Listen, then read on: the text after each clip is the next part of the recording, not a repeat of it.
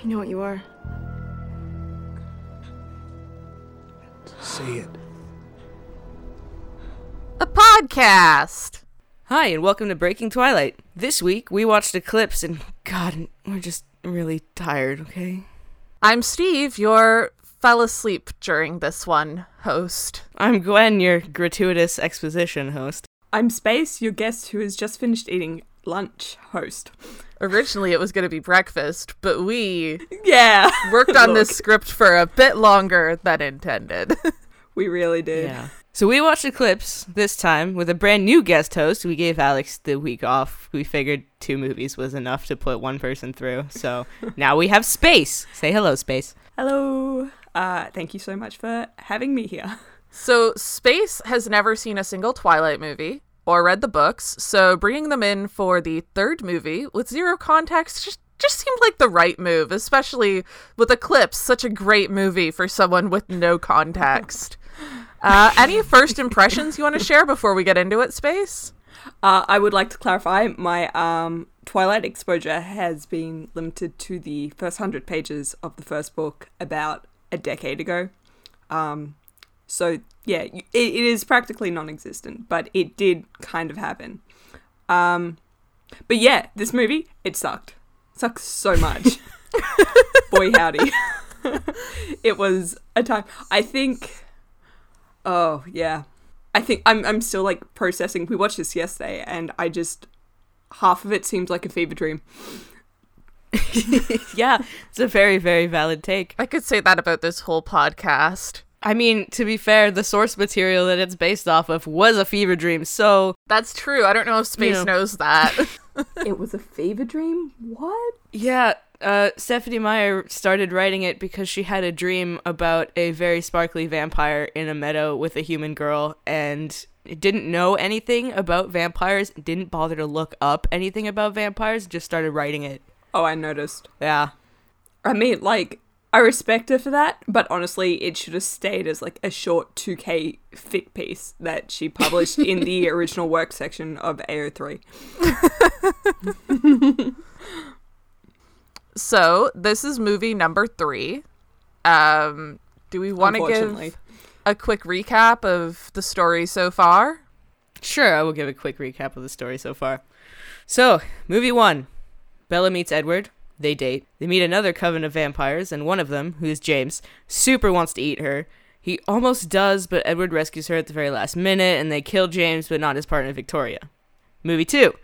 Edward decides to leave Bella and disappear into the night because he doesn't think that it's safe for him to date her.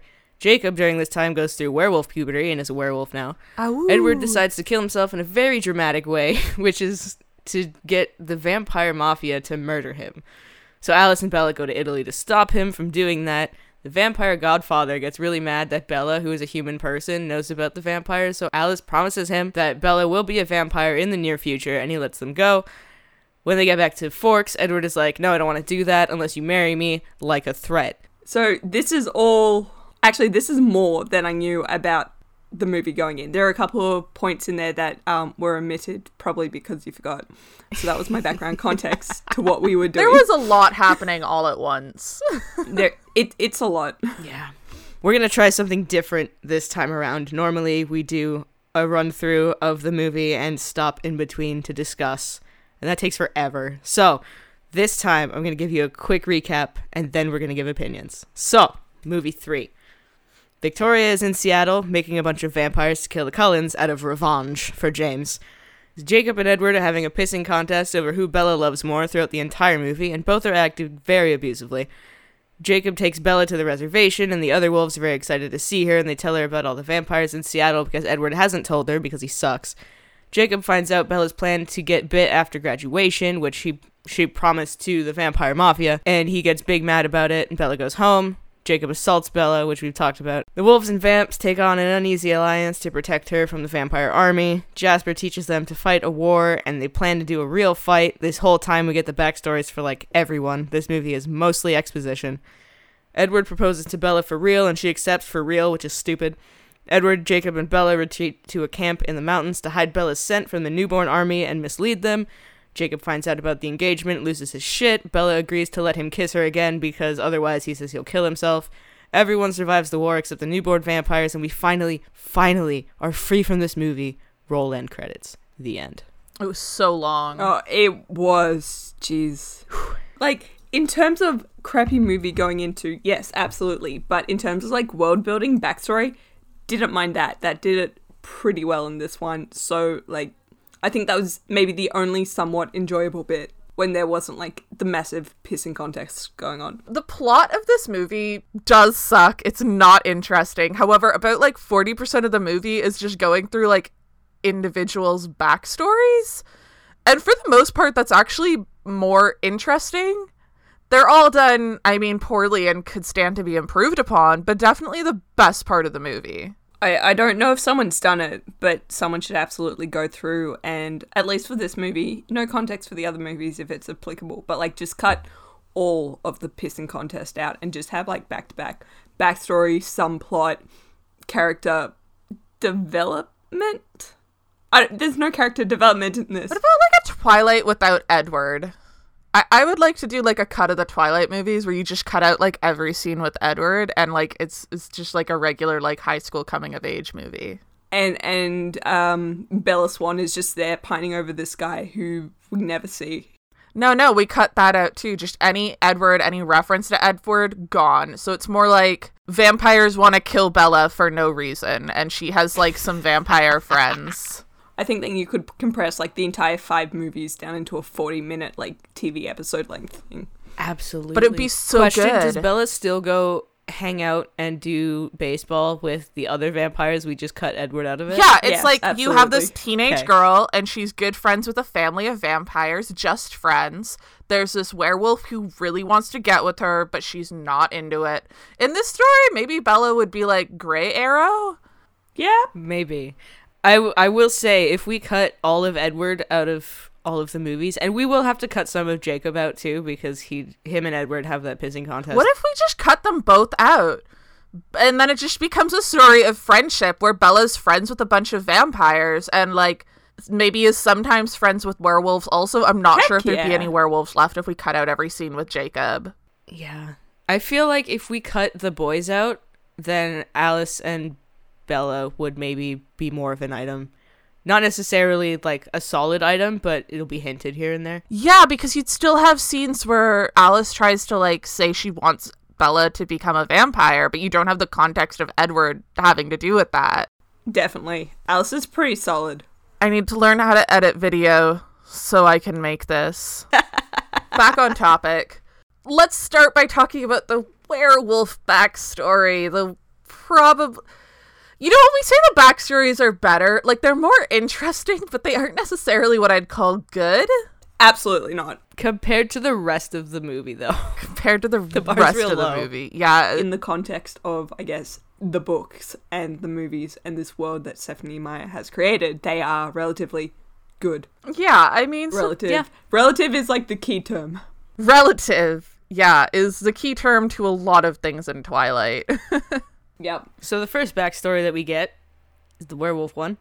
Ooh. Which, like, collective werewolf backstory is fun, is an interesting term, I guess. It's not the first time we've had a look into the werewolf's backstory, but it's kind of... It gives you the context of, like, how the werewolves started, I guess. Like, how... And why they hate vampires as much as they do. Yeah. Well, we get that in the other backstories. All the backstories about werewolves are about them hating vampires. Although this one does give a reason. The other ones were just like, the Cullens don't come here. We have a treaty, and that's it. Yeah, that's true. That's not even backstory. That's just, this is the situation. Yeah. So, now, the history in the movie was a little choppy and didn't fill in all the blanks. So I'm pulling from what I remember from the books. It talks about the first werewolves and how the original one was like a spirit wolf warrior from the original Quileute tribe. And it didn't say this in the movie, but he is out with his brother who is, I don't think, a werewolf. And this guy isn't a werewolf at the time either. And a vampire comes by and kills his brother. And then he gets so mad about it, he turns into a spirit wolf and kills the vampire. And that's kind of how the werewolves start, and then it kind of spreads into more of the tribe for I don't know how. And then the vampire that he killed, that vampire's partner comes down to fight the tribe because, you know, like James Victoria parallels, you know, you killed my partner. Yeah. Yeah. Revenge. Yep. So I think within the movie context, it was like a bunch of the tribe were out hunting or something, and they stumbled across the quote-unquote cold man, and they attacked him because the cold man had found a bunch of their other clan members, sounds and right. They saw them just spraying everywhere. Anyway, they killed the cold one, or that cold man, and then the cold woman, who was the cold man's other half, whatever, doesn't matter, came and took Rebegne upon the entire village. Yeah. Yeah. Thus slaughtering, like, everyone in the process. Well, not quite. And basically she slaughters all of the werewolves, like, all of the ones you found that they could turn into werewolves. She slaughters all of them except for one. Who is, like, the chief or something? I think the chief. Yeah, and he's trying to fight her. And meanwhile, his wife is, like, crying over their son, who was got by the werewolf. Or by the vampire, sorry. And he's losing the fight, so his wife sees him, and in order to distract the werewolf, or God, in order to distract the vampire, she stabs herself, because the vampire smells the blood and gets distracted and starts going after her, and that gives her husband the opportunity to kill her while she's not looking. And not, like, a little stabbing. This was, like, a big fatal stabbing. Yeah, it wasn't like she just, like, cut herself a little. She died after that, even though the vampire didn't get to her before the husband killed the vampire. She still died because she stabbed herself so hard. So, yeah, the moral of the werewolf story is that the most powerful thing that a woman can do is sacrifice herself for her man, which is a fun thing that Bella uses later. Absolutely. Yeah, it's a neat tool. What's that meme? It's a surprise tool that helps Bella later. Yep, that's what it says. That's what it says in the thing. Yeah. Let's save the best for last. Let's get into Jasper's backstory next. Okay, that's fine. If you thought the stuff with the werewolves had overt racism, wait till you hear about Jasper. Oh boy, howdy. So as we've talked about before, Jasper was a Confederate soldier. Jasper fought for the South. Jasper fought in favor of slavery. Anyways, we don't have time to unpack all that. Let's move on to the interesting part of Jasper's backstory. No, sorry. It's at this point about halfway through the movie. I think this is about halfway. That he's like, yeah, back in Texas. And it's at this point I started shouting in our notes document because what do you mean he's from Texas? He doesn't have the accent to be from Texas. What is this? He really doesn't. Thank you, Space, for also being upset about him not having an accent. I'm so mad. He doesn't sound like he could be maybe a little bit more Southern. Maybe it doesn't have to be 100% full Southern, whatever Texas has an accent. I don't know. I don't do accents. But, like, that was nothing. Nothing. I don't understand.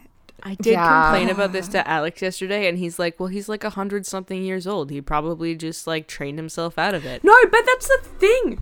Okay, no, that's the thing. If you're a child and you go to another country other than your birth country and you learn to speak that language in that accent. So I've got a friend who moved to the States for a couple of years, did a bunch of schooling there, came back for her final years at high school, but she still had that accent. If that's how you learn to speak as a child and growing up, you kind of keep that. Even my grandparents have been in Australia for 40 years and still have a Danish accent when they speak. Like, you don't just lose that. Yeah. Yeah. It's ingrained into the way you speak, and just because you're... Anyway, I'm going to stop on this rant. You should have a Southern accent, even if it's not fully Texan or whatever. But, like...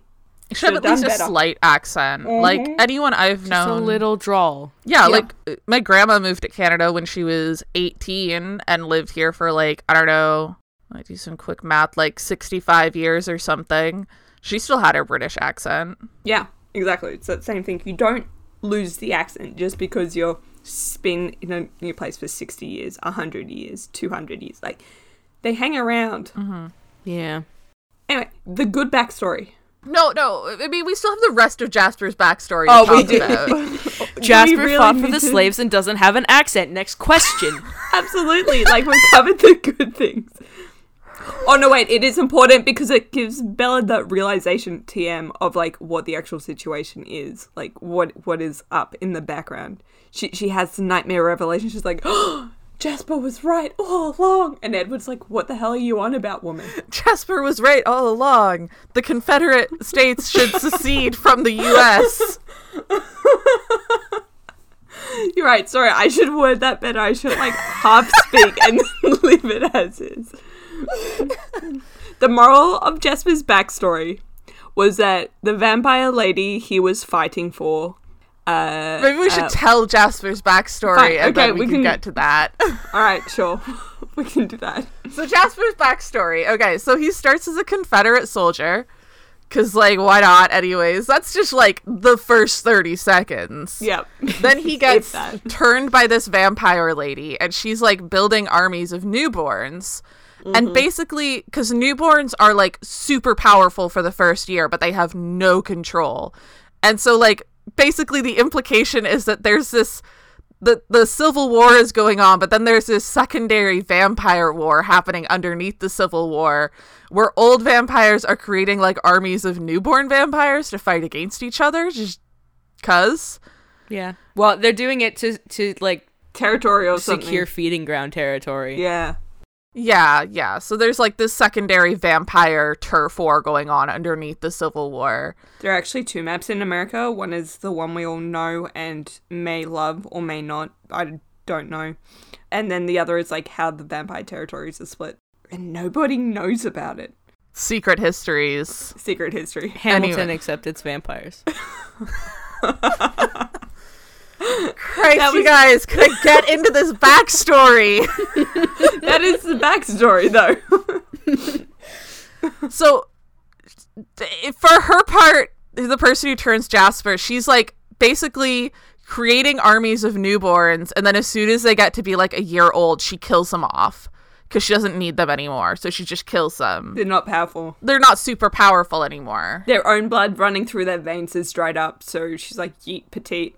Gets rid of them. Yeah.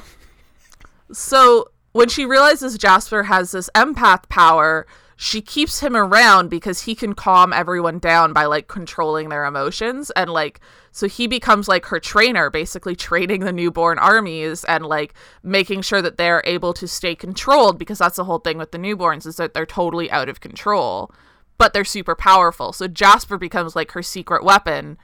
But she also makes Jasper do all the murders when the newborn's blood is dried up. And him being an empath means he feels everything that the vampires he kills feel as he kills them. So, like, that's just fun. Jasper is, like, super evil. Nobody really... yeah. Like, all things considered, Jasper is considerably... not as screwed up as he could have been, which is just wild in and of himself. I don't know how he's just, like, not fully unhinged, because that would probably he found be true love, and he has Alice love. And the power of true love, it saved him. The power of true love and bad writing. You know, I'm kind of mad because I really like Jasper's backstory aside from him being racist. Yeah. Just rewrite it, make it better. I think he's really interesting. I really like him as a character, and this is just like a stupid little nugget that you didn't actually. Yeah, I got super invested, and then I'm like, no wait, he was pro-slavery. I'm like, oh. It barely even mentions that he fought for the Confederates. Like, they very easily could have had the exact same backstory with him fighting for the North, and I don't know why they didn't. Stephenie Meyer, she makes calls. They're not good. Yeah, she makes very bad calls all the time. Mm-hmm. I would like to at least think that Jasper's got updated moral standpoints on stuff. I'm sure he does, but it's still just, like, to have that backstory and just, like, never really acknowledge or whatever that's his backstory. Like, they're basically just like, yes, I was a Confederate soldier, and it only gets worse from there. He just, like, throws it in there, like... Yeah, that's what I mean. Like, it's totally unchecked. Like, I'm not saying that he couldn't have been an interesting character because of that and had that been an important part of his character, but it's not an important part of his character, nor is it ever really talked about at all. Yeah. So it's a whole thing. Mm-hmm. It unfortunately happened.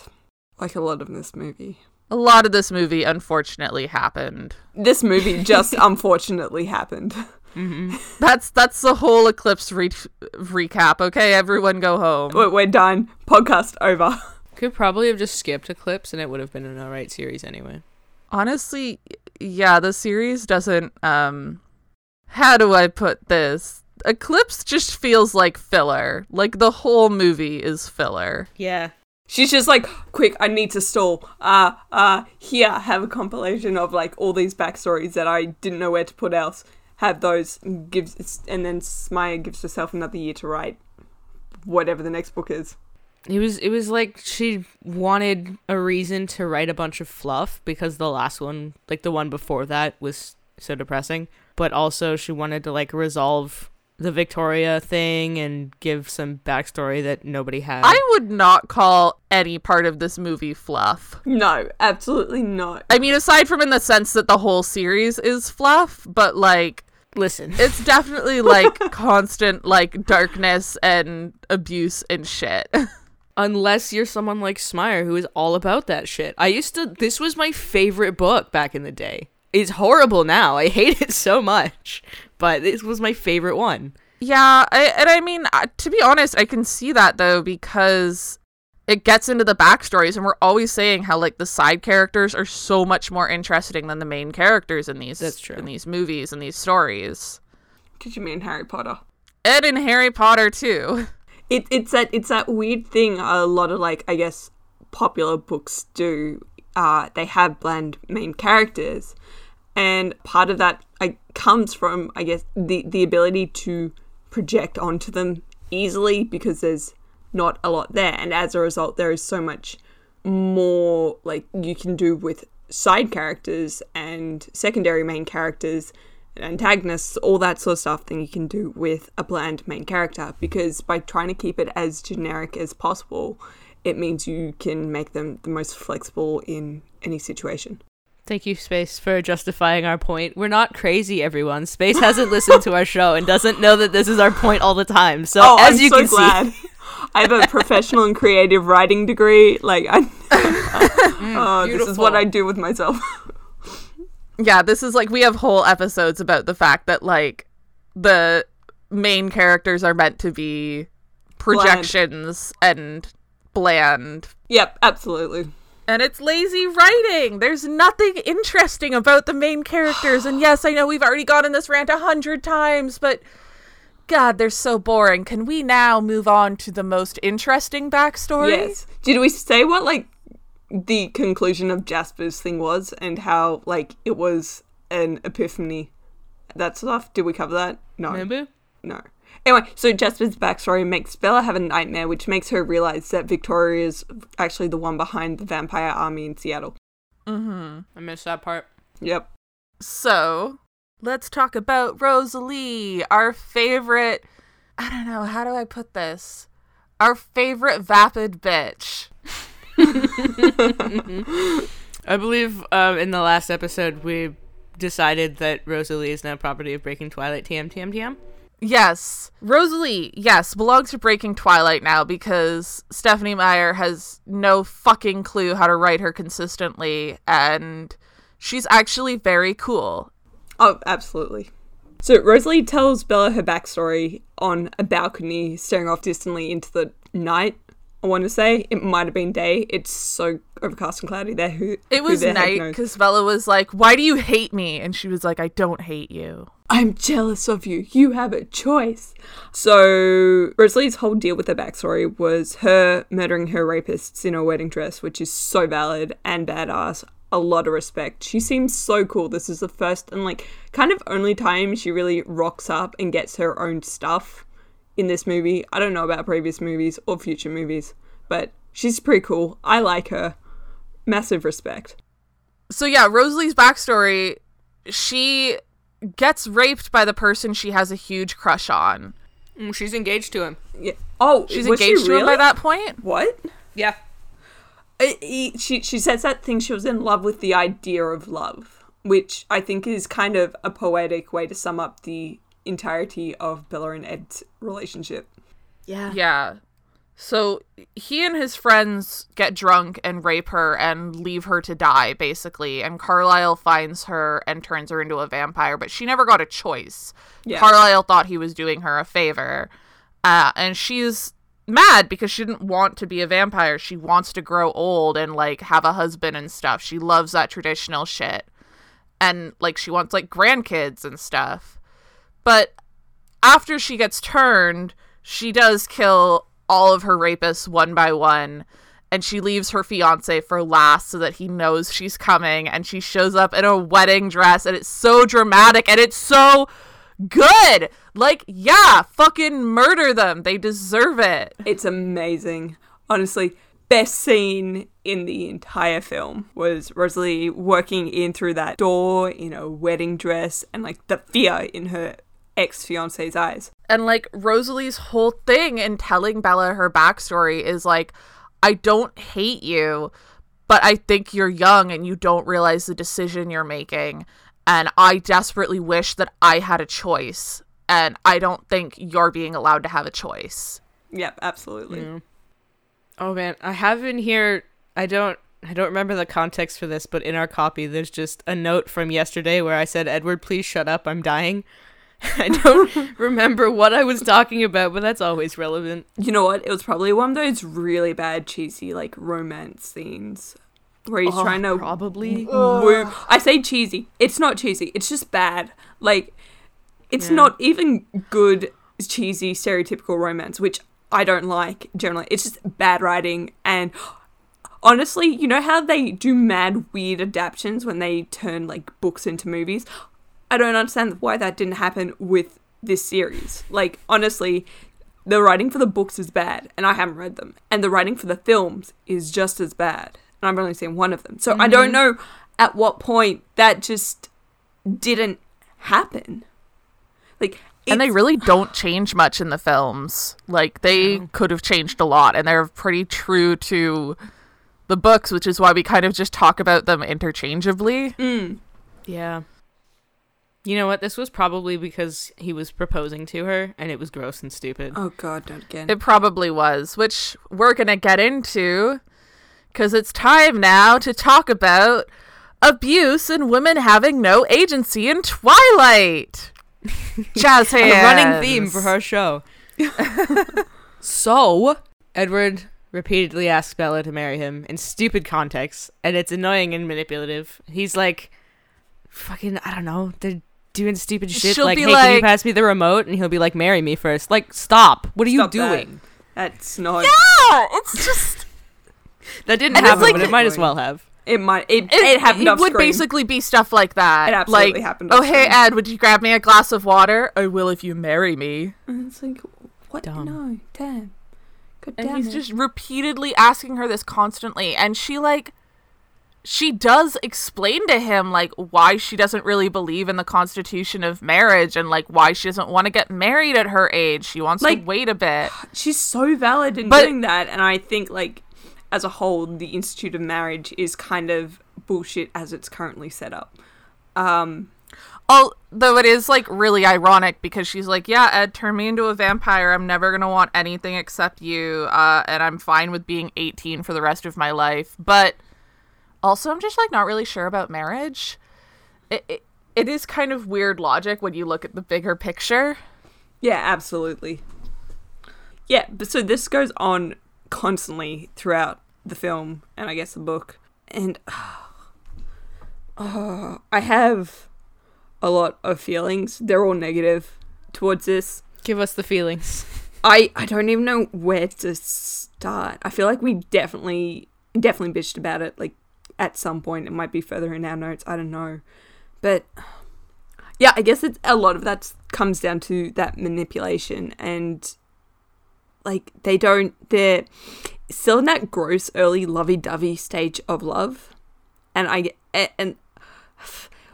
a lot of people, once they get out of that, don't act anything like they do, and they want more space. And Bella is just, like, completely disregarded the rest of her life for Edward. And it's like, honey, please. I mean, please. Bella's acting like an 18-year-old. Yes. Mm-hmm. Which, she is an 18-year-old. And the only person who seems to see that she is a fucking 18-year-old is Rosalie. Yeah. Mm-hmm. Everyone else is like, all right, you want to be a vampire? Okay, sure, I see no problem with that. Oh. At one point, to, like, get Edward to shut up about the marriage thing, she says, you know, 1 in 3 marriages end in divorce. And he's like, well, I think you'll find the human vampire divorce rate is much lower. Mm. What is that? No, what? What does that mean? Excuse me? What is he implying? Is that quick, because, everybody, like, list off every, like, human vampire relationship you can think of. Go. Bella and Edward. Yeah, there it is. So, first off, there's no human vampire relationship. Secondly, if we're going to look at it as vampire relationships, is the answer because, like, usually one of them dies? Oh, they don't get divorced. One of them just dies. How many vampire divorce lawyers do you know? Like, I feel like it's not like it's lower because vampires are in healthier relationships. It's lower because there is no data. It's not even lower. Where are you getting your data? Who's collecting this information? Your sample sizes are small. You should feel bad. Sample size is one. There is one whole sample size.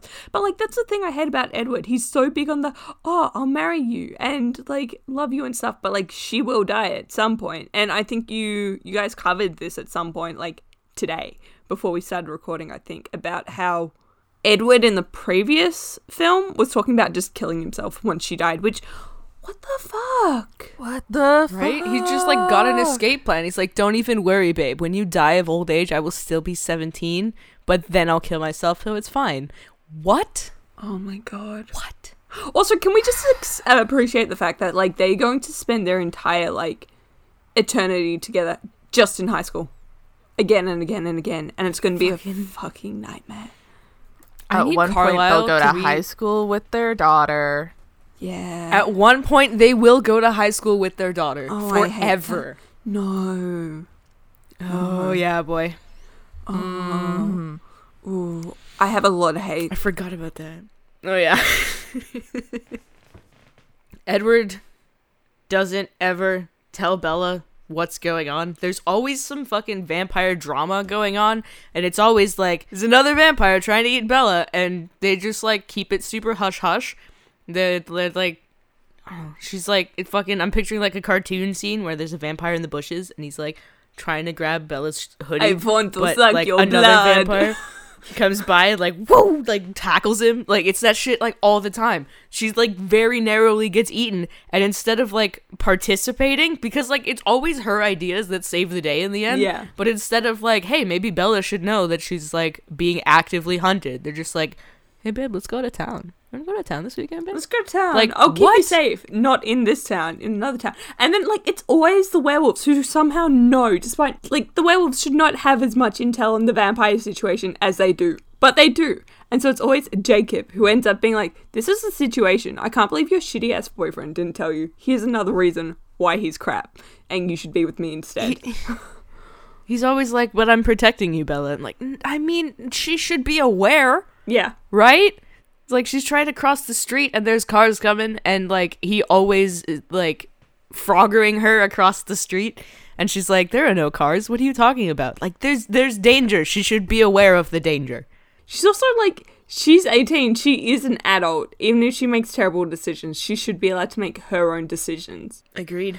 Well, and also, like, he's constantly asking her to marry him, but won't let her be a part of the family and know the things that the family knows. She's constantly kept in the dark about everything. And it's this whole, like, preserving her innocence thing that is so gross about it. Also, the rest of her family also wants her to know the things. They're always like, Edward, you should tell him, or you should tell her. And he's like, no, I'm just protecting her this way.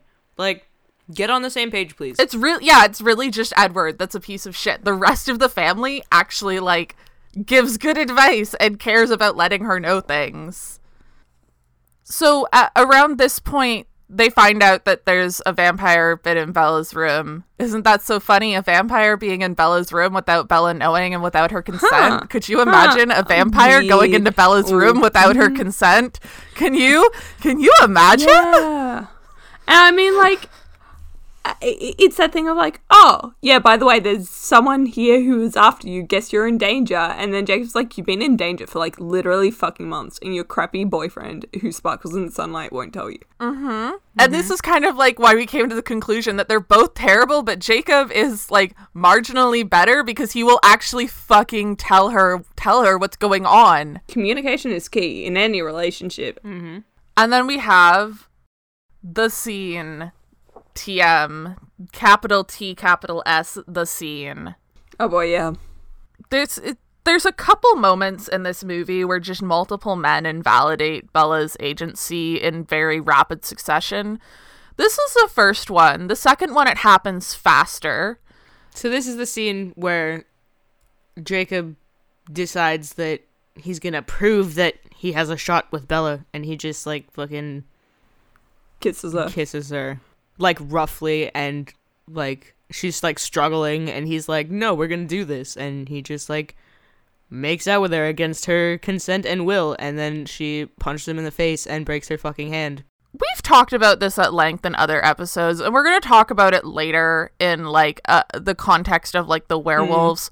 I just want to leave it, I think, as I am going to break into Stephenie Meyer's house and replace all her coffee grounds with chinchilla droppings. Let's go on to the next point. I think that's a good place to leave that. Yeah. Oh, boy. So many scenes in this movie. Caused Steve some physical damage and made me take 1d10 psychic damage. Did you actually roll for that? I did. I think the context this time. Wait, I'm rolling psychic damage. Okay. You want to hear all my dice roll at once? You only needed to roll 1d10! It's in the bottom of the bag. You have to roll all of them to get it out? You have to pour them out of the bag. So hey, I rolled a 10. Yay, nice. The most all right, anyway, damage. Gwen is dead. I host this podcast with space now. Can I come on as a guest ghost? Yeah, that sounds good. I only have 10 HP? This sucks. You're a wizard. First level podcaster. It doesn't give you a lot of health. Okay. Gwen's dead, but this was all in context of the engagement scene that we all fucking hate. Oh my god. Oh.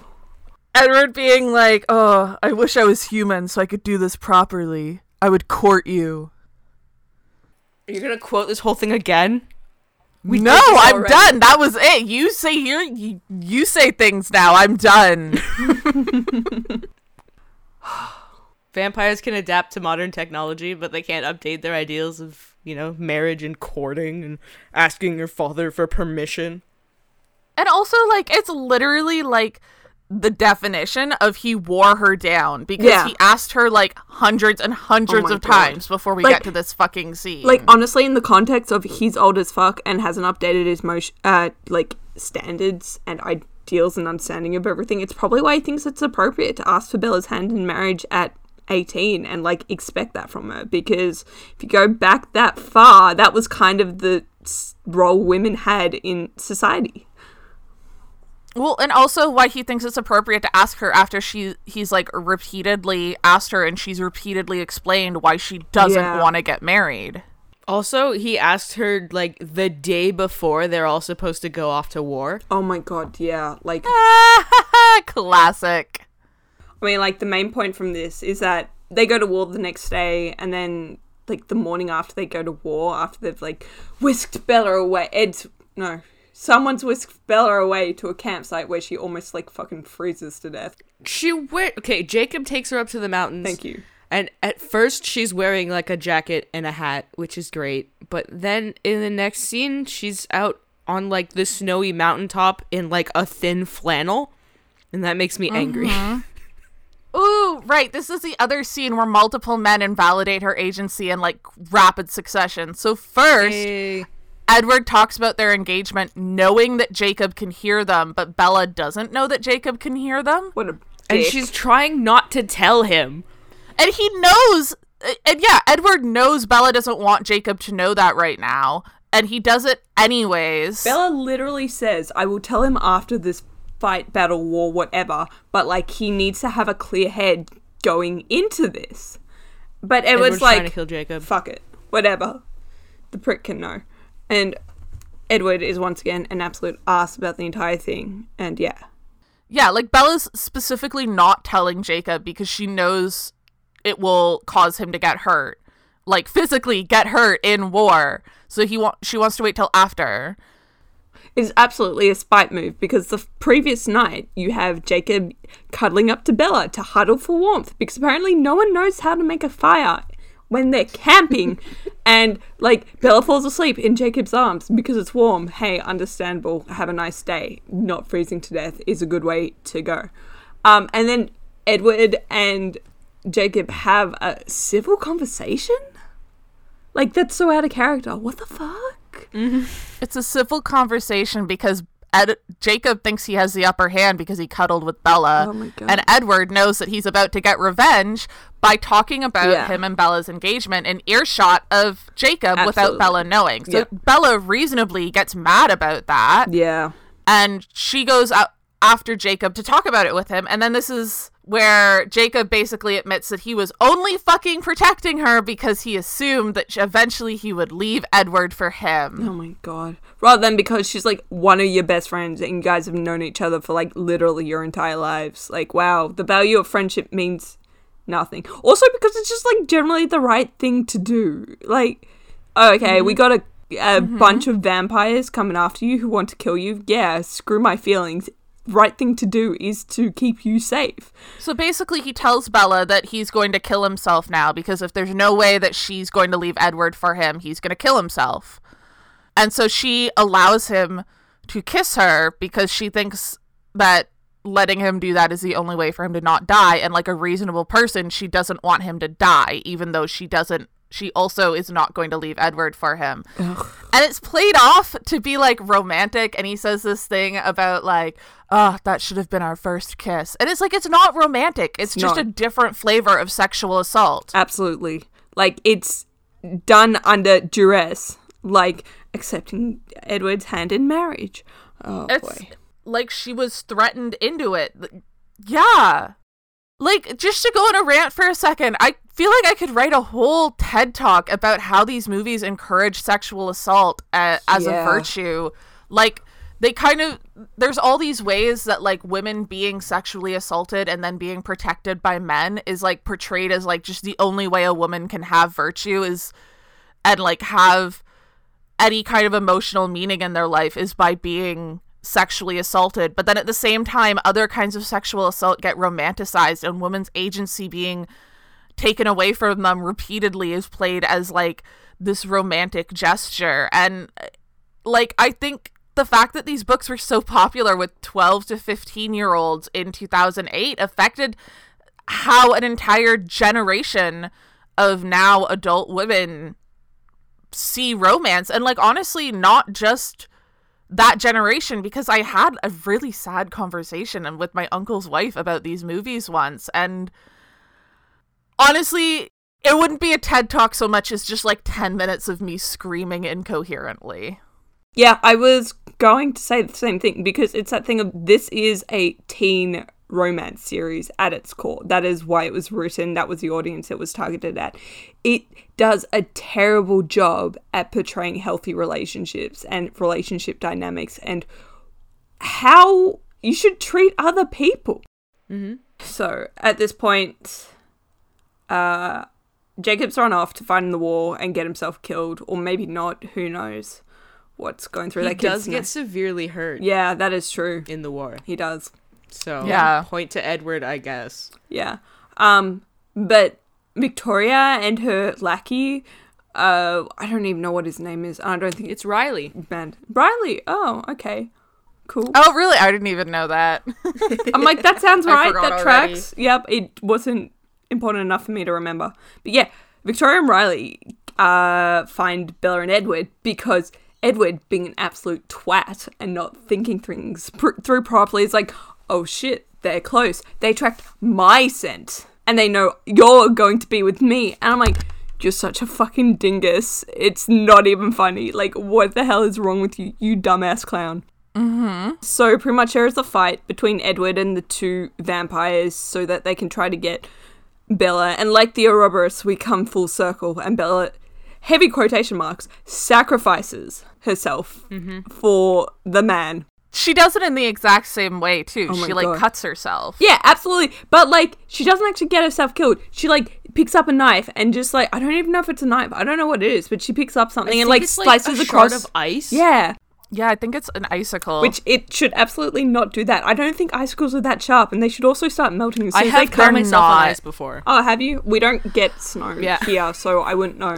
It's pretty hard to cut yourself on ice. Like, it is to hard. Do a slicing cut, it would be really hard. You'd be have an easier job, like, stabbing yourself with ice, but that's not what she does. So she drags it across her hand and, like, slices her hand open.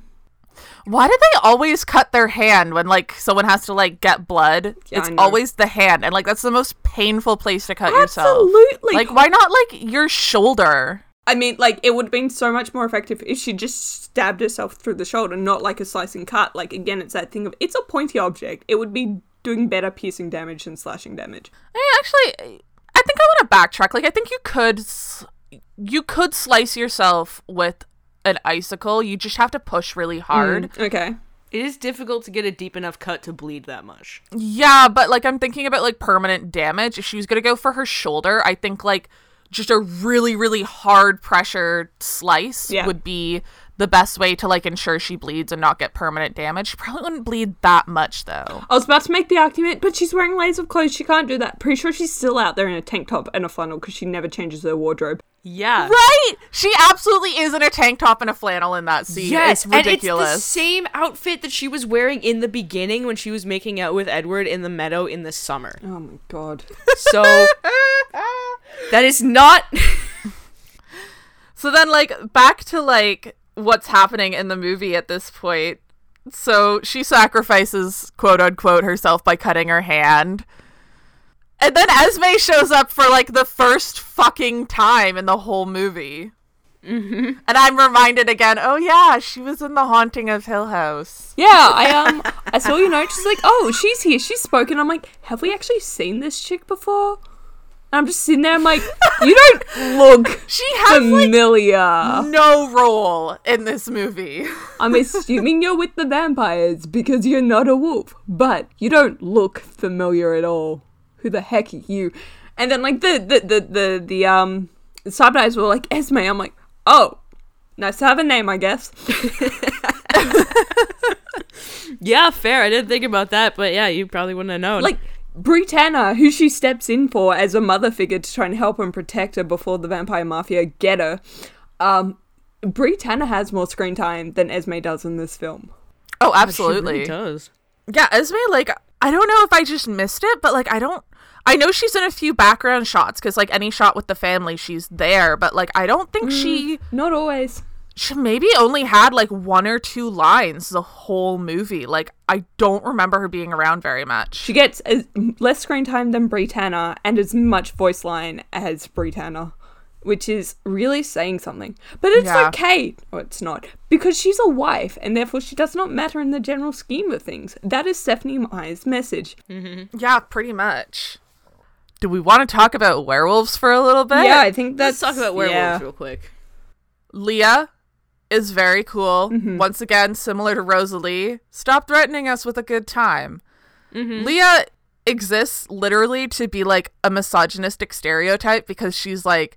hates everyone, and she insists on being, like, in the wolf pack, even though everyone in the wolf pack hates her. But, like, she's a fucking werewolf! Yeah. And you are supposed to hate her, because she hates Sam for what he did to her, and she hates all the vampires and Bella because she has to constantly listen to Jacob's stupid thoughts about them. Yeah, that's fair. So you're supposed to hate Leah, but, like, she's completely justified in all this. Leah's the most valid. Also is really cool. Like, she could be the most interesting character in the story, except for the fact that, like, she is specifically written in this way that you're supposed to hate her. God. Yeah. Also, don't forget that because she's a werewolf, she can't have children, which, once again, thank you, Meyer, is the worst possible fate for any woman ever. The worst possible thing that could ever happen is to not be able to have children. Oh, no, it's the end of the world. Also, she's the only female werewolf. We don't know that she can't have children. Yeah, that's true. Like, this never happened before. Yeah, because the male werewolves can have children. Yeah, but Leah can't for werewolf reasons, whatever werewolf reasons, yeah. And also, like, okay, if she can't have children, how do you know that's a werewolf-specific thing and maybe not something, like, genetically she had prior to that? Mm-hmm. Now, here's the next fun fact corner about this movie. All of the vampires, like, everyone's supposed to be about the same age, but all of the vampires are played by people in, like, their mid-20s. Uh-huh. All of the werewolves are played by actual teenagers. All of the vampires are fully clothed at all times. All of the werewolves are constantly shirtless. Great. The doesn't he own a shirt line is the funniest line in the movie, but, like, we have to talk about how there's constant, like, gratuitous shots of Jacob's abs and, like, Jacob's, like, chest and shit. And, like, Taylor Lautner was 17 when they filmed this movie. Oh, it makes me feel so ick. That's not okay. It's so gross. Not okay. And, like, they're both awful, but, like, in Edward's case, like, he's awful in this way that, like, white Mormon women find attractive and is, like, deliberately written to be. He's, like, white-collar awful. And then, like, in Jake's case, like, he's basically written as, like, a really racist stereotype. And I put this in our notes to talk about because, like, it really comes through the most in this movie versus the other movies, but this is basically, like, verbatim from episode 2. Like, we have to talk about there's these themes of men being angry due to biological issues and women being forced to take the blame for men's anger as they aggravate known biological issues. But, like, these characteristics specifically are only applied to Indigenous people, and then by the factor of, like, how werewolves work, they are made to be specifically a result of them being Indigenous because only Indigenous people can be werewolves. And then they also give this trait of given this trait of being able to imprint on women, which leaves you with, like, basically Indigenous people being framed as predatory. There's an arranged marriage angle of it. And then there's, of course, the fact that imprinting is only happening on the man's side and the women have no say over it. And then the violence that werewolves are being shown as doing to people they care about unintentionally is shown again as, like, a biological trait of their race. And yeah. Does anybody have any final takes before we pack up? This movie just dragged the fuck out, but I think we've been over that. I hated the graduation uniforms so much. Oh my god.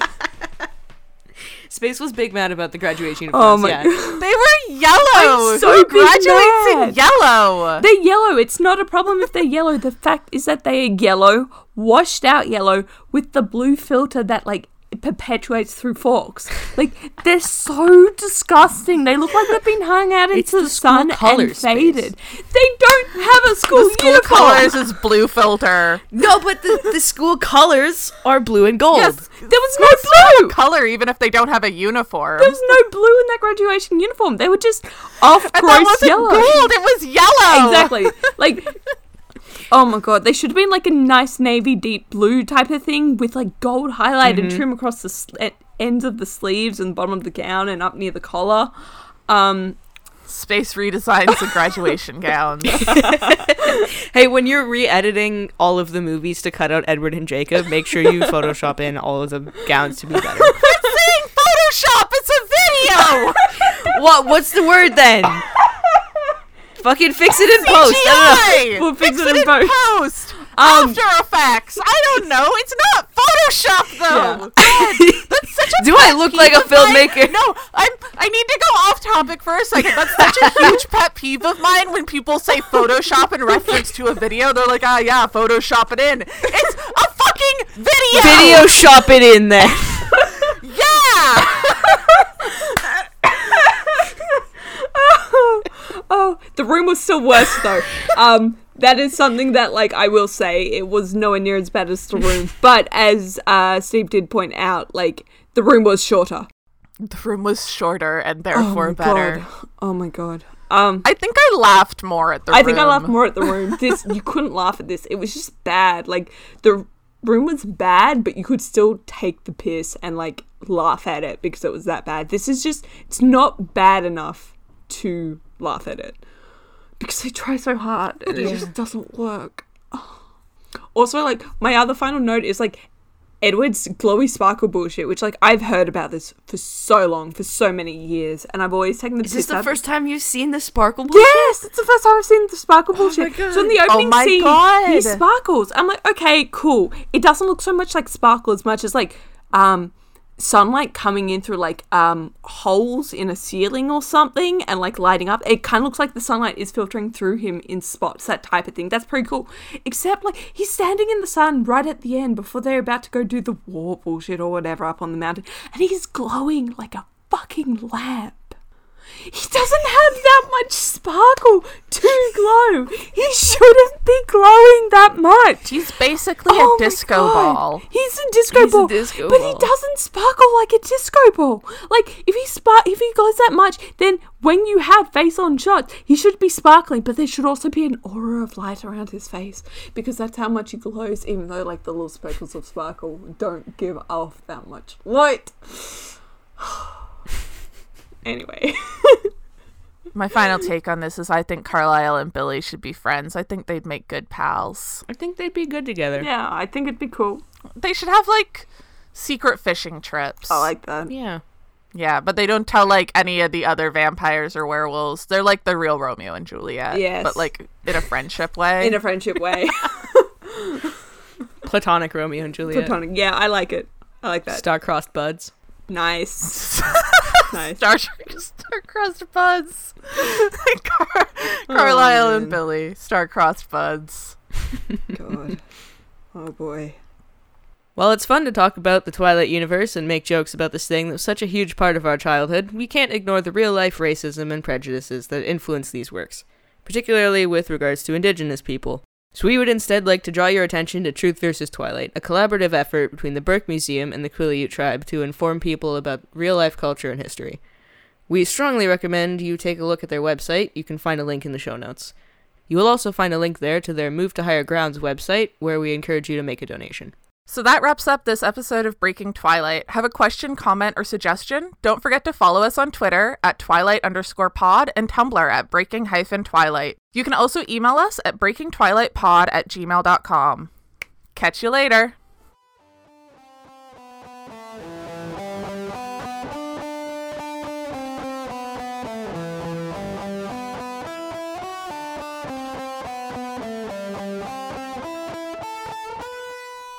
I just had an image of all the Cullens sitting around the dinner table with Jasper, and doing like a shark AA from Finding Nemo, being like, "Now Jasper, humans are friends, not food."